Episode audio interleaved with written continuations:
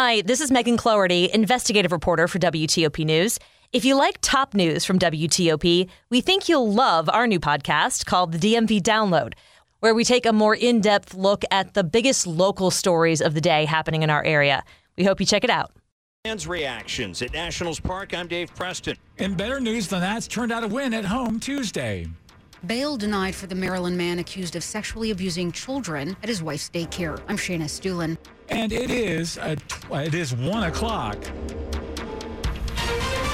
This is CBS News on the Hour, presented by Indeed.com.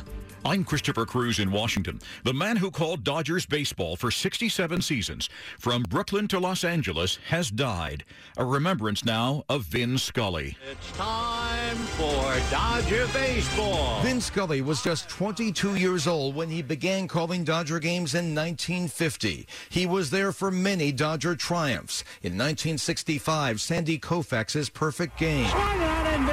And in 1974, he was there when Henry Aaron broke Babe Ruth's home run record against the Dodgers.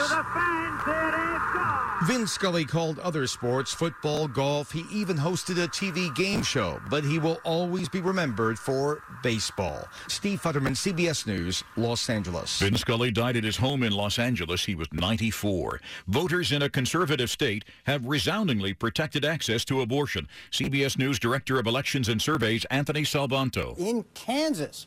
An abortion amendment has been voted down. CBS News projects Kansas voters have voted no on the abortion amendment and therefore uphold the right to an abortion in the state. It's a fairly convincing win. Voters rejected a measure that would have allowed the Republican controlled legislature to tighten the state's abortion restrictions or even ban the procedure outright. The measure would have changed the state constitution to ensure that it does not grant a right to an abortion so that legislators could pr- uh, regulate the procedure as they see fit. The Justice Department has sued the state of Idaho, claiming its abortion law violates federal law that requires anyone coming to a medical facility for emergency treatment to be stabilized and treated. Attorney General Merrick Garland. Although the Idaho law provides an exception to prevent the death of a pregnant woman, it includes no exception for cases in which the abortion is necessary to prevent serious jeopardy to the woman's health. The Senate has overwhelmingly voted in favor of a bill that provides benefits to veterans suffering from exposure to toxic burn pits. On this vote, the yeas are 86, the nays are 11. Under the previous order requiring 60 votes for the adoption of this motion to concur, the motion is agreed to.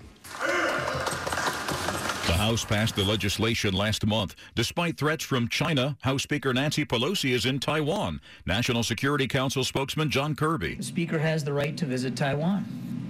And a Speaker of the House has visited Taiwan before without incident, as have many members of Congress over the years, including this year. Wall Street ended the day in the red, the Dow down almost one and a quarter percent. This is CBS News. Hire with minimal effort and max speed with Indeed. Their hiring solution platform helps you attract, interview, and hire candidates efficiently. Visit Indeed.com slash credit. It is tw- it is 103 Wednesday, August 3rd, 2022, and it's 77 degrees.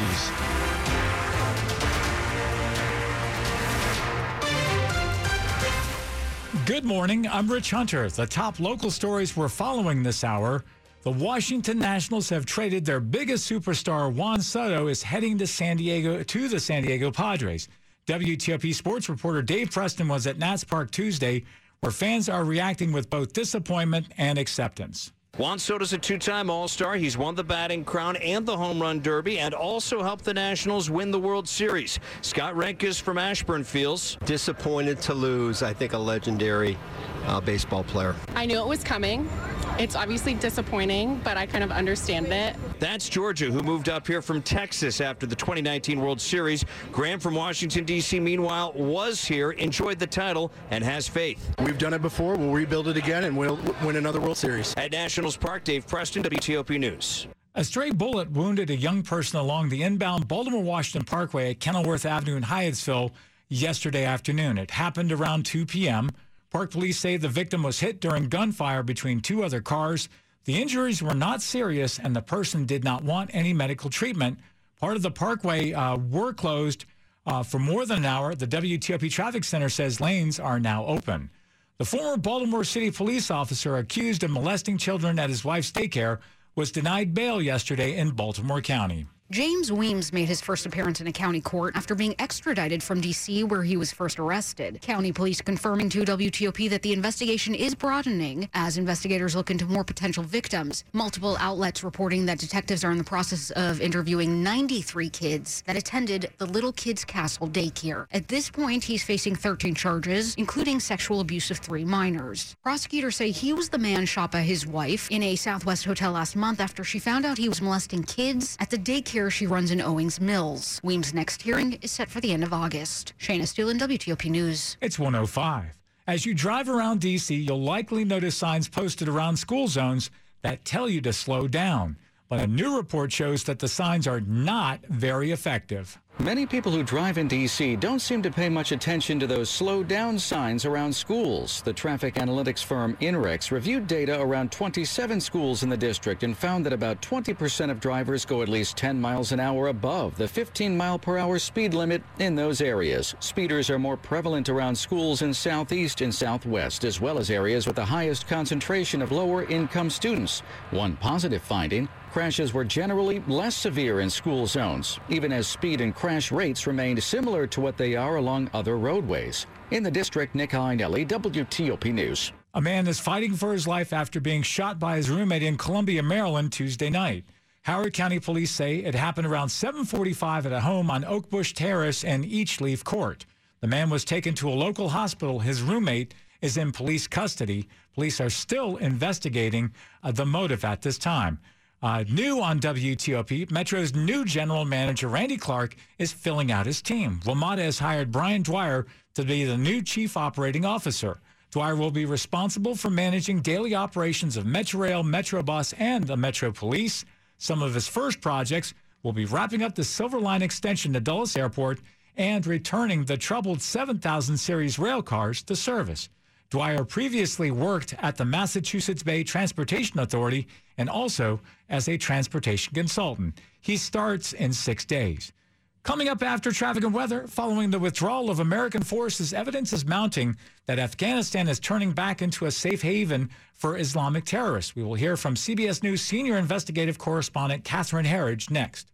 It's 107.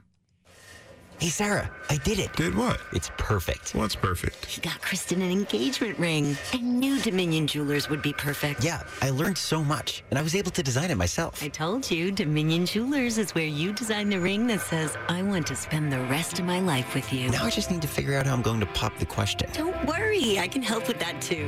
Handcrafted, custom made jewelry. Dominion Jewelers in the heart of Falls Church. We make it beautiful. You make it yours. By appointment only. Your local radio stations are here for you. No subscriptions or monthly fees necessary. We're here to give you. This episode is brought to you by Zelle. Whenever you're sending money through an app or online, it's important to do it safely. Here are a few helpful tips. First, always make sure you know and trust the person you are sending money to. Second, confirm you have entered their contact details correctly. And finally, if you don't trust the person or your recipient is rushing you to send money right away, think twice before sending money through an app or online.